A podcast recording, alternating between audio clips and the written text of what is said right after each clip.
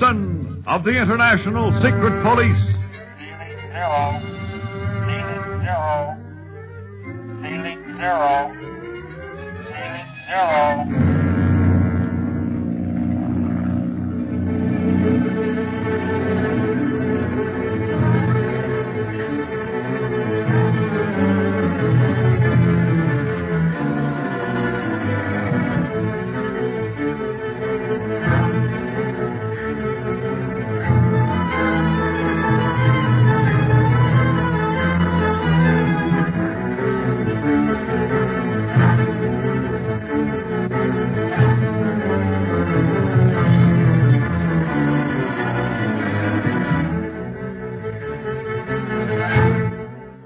Plenty of evidence to arrest and convict the octopus, the secret police plan to advance on the pass of the Iron Dagger and capture the criminal and his gang.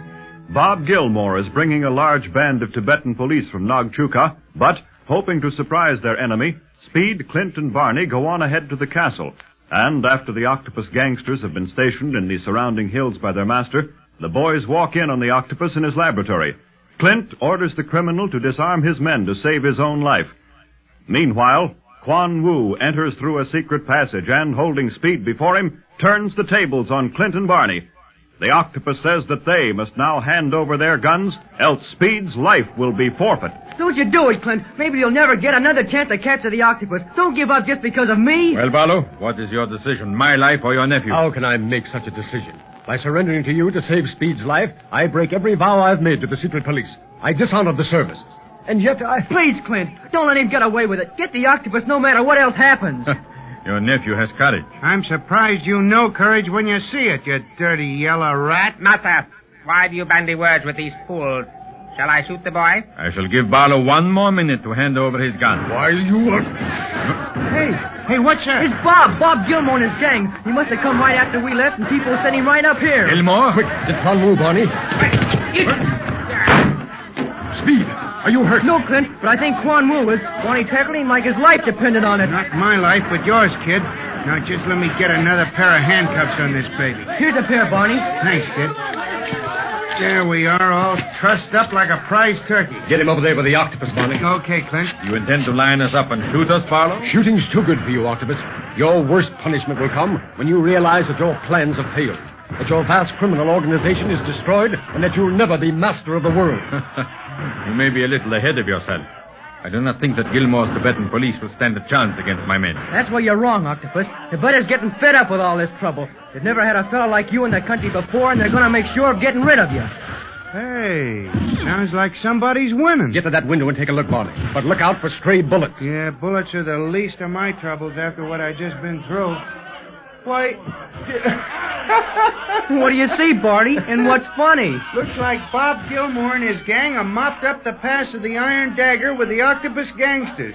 They got 'em all corralled over to one side, and Bob and a cordon of men are advancing toward the castle with drawn guns. Hi, Bob! Hey, oh, they're for the Duck, you big ox. I told you to watch out for bullets. Yeah, but whoever thought one of my best friends would take a shot at me? Fine thing. Probably thought you were the octopus or Quan Wu, Barney. With us coming up here alone, maybe he figures he has to shoot us while you're in to rescue us. Yeah? Well, let's open the front door and identify ourselves to him then, and quick. Right now, Bob Gilmore's more dangerous than the octopus.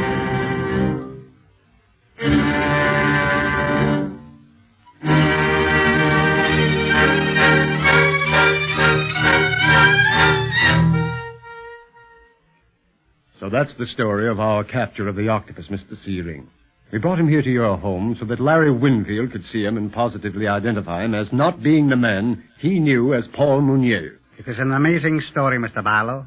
You have been trailing this criminal for many months. Years, Mr. Searing. Clint and me was after him long before the Chinese case. And yet his capture was amazingly easy. Well, easy if you discount those seconds that Speed's life hung in the balance, Mr. Searing. I was faced with the choice of betraying my chief's trust and the training of a lifetime for the sake of Speed's life. And you wouldn't have hesitated much longer either. Speed means more to him than anything else, Searing. Boy, then I'm sure glad Bob Gilmore came when he did. I should think you would be. Uh, by the way, where is Mr. Gilmore? He and Chief Tipo are taking care of the prisoners. We made a big haul tonight. I think we got every octopus gangster in Tibet because this guy had sent out a call for all his men to rub us out. Uh, rub you out? Uh, Barney has rather an odd way of expressing himself at times. When is Larry going to see the octopus? Dawa is bringing him now, Speed. In spite of his great excitement, he fell asleep an hour after Gilmore and his men left here. The poor fellow is exhausted by his experiences. I bet you're tired too, Mr. Searing, with us arriving here at dawn with the octopus and his gang. Did you stay up all night? Certainly, Speed. Sleep is vastly unimportant when life and death hang in the balance. I feared you would never come back. Oh, we always turn up, Searing, like bad pennies or something. What do you think of the octopus? It is still hard to realize that this silent man, whom I knew as a kindly scientist, is the world's greatest criminal. Was the world's greatest criminal, Mr. Searing. He's all washed up now. You said it. What have you got to say for yourself, Octopus? What is there to say, Dunlap? That's right. But you might tell us who you really are. I leave that for you to find out. After all, you are in the secret police and must be used to such things. Oh, still cocky, huh? Let me smack him. I'll Clint. smack you if you do. Haven't you had enough fight for one night, Barney? No, I'm just getting warmed up. Oh, here come Larry and Dawa. Gee, Larry does look all done up, doesn't he? The reaction has set in. Uh, here, Mr. Winfield. Uh, please sit here.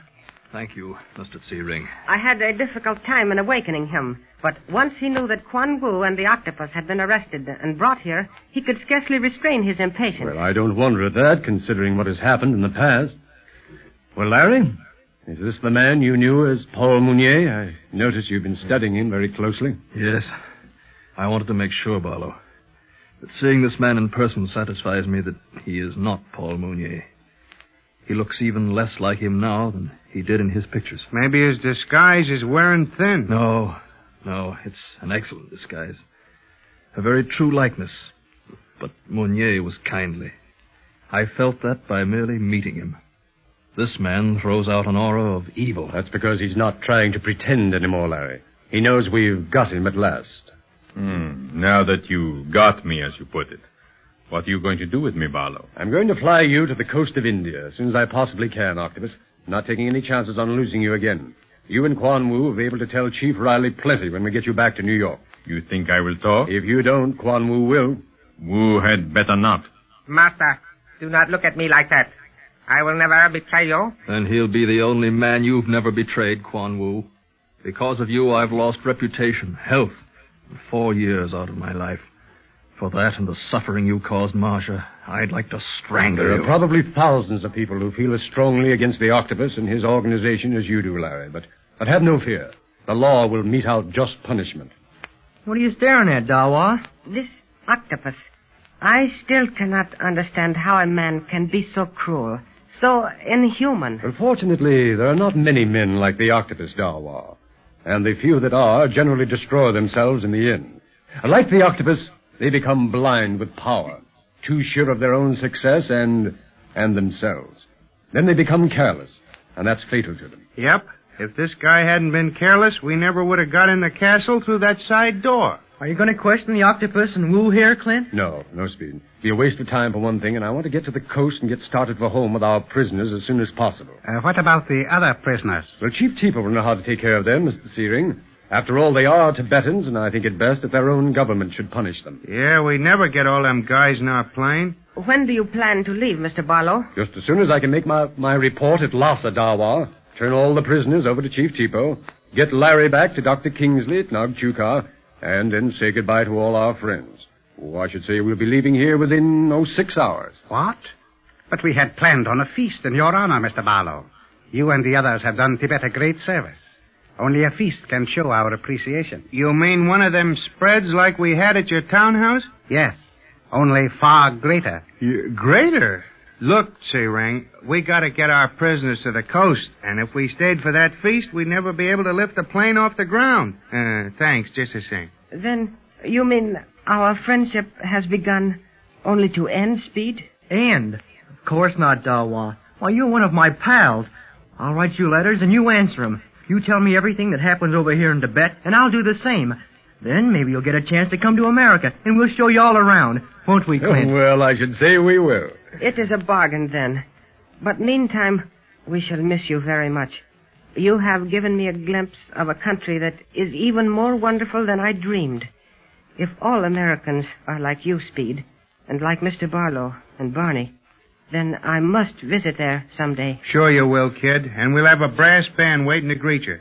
Well, when do we get started for Lhasa, Clint? Well, we're not all going together, Barney. I want you to take Larry, fly the plane to Nagchuka, and wait for us there. What about the octopus and Wu? Uh, they'll stay with us. I want an armed force around us until we can get them into the plane and take off. Won't take me long to finish my business at Lhasa. Now I'll ask Chief Tipo to choose a special guard to accompany us to Nagchuka.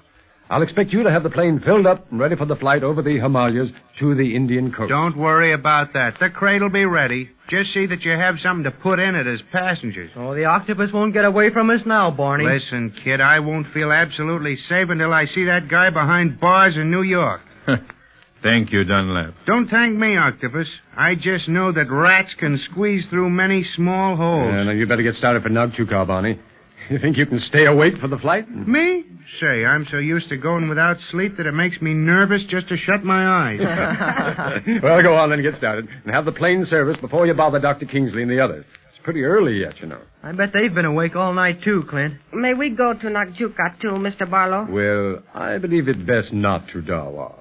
Your father will accompany me as a material witness on this case, but I think we'd better say goodbye to you here in your own home. I think it'll be easier.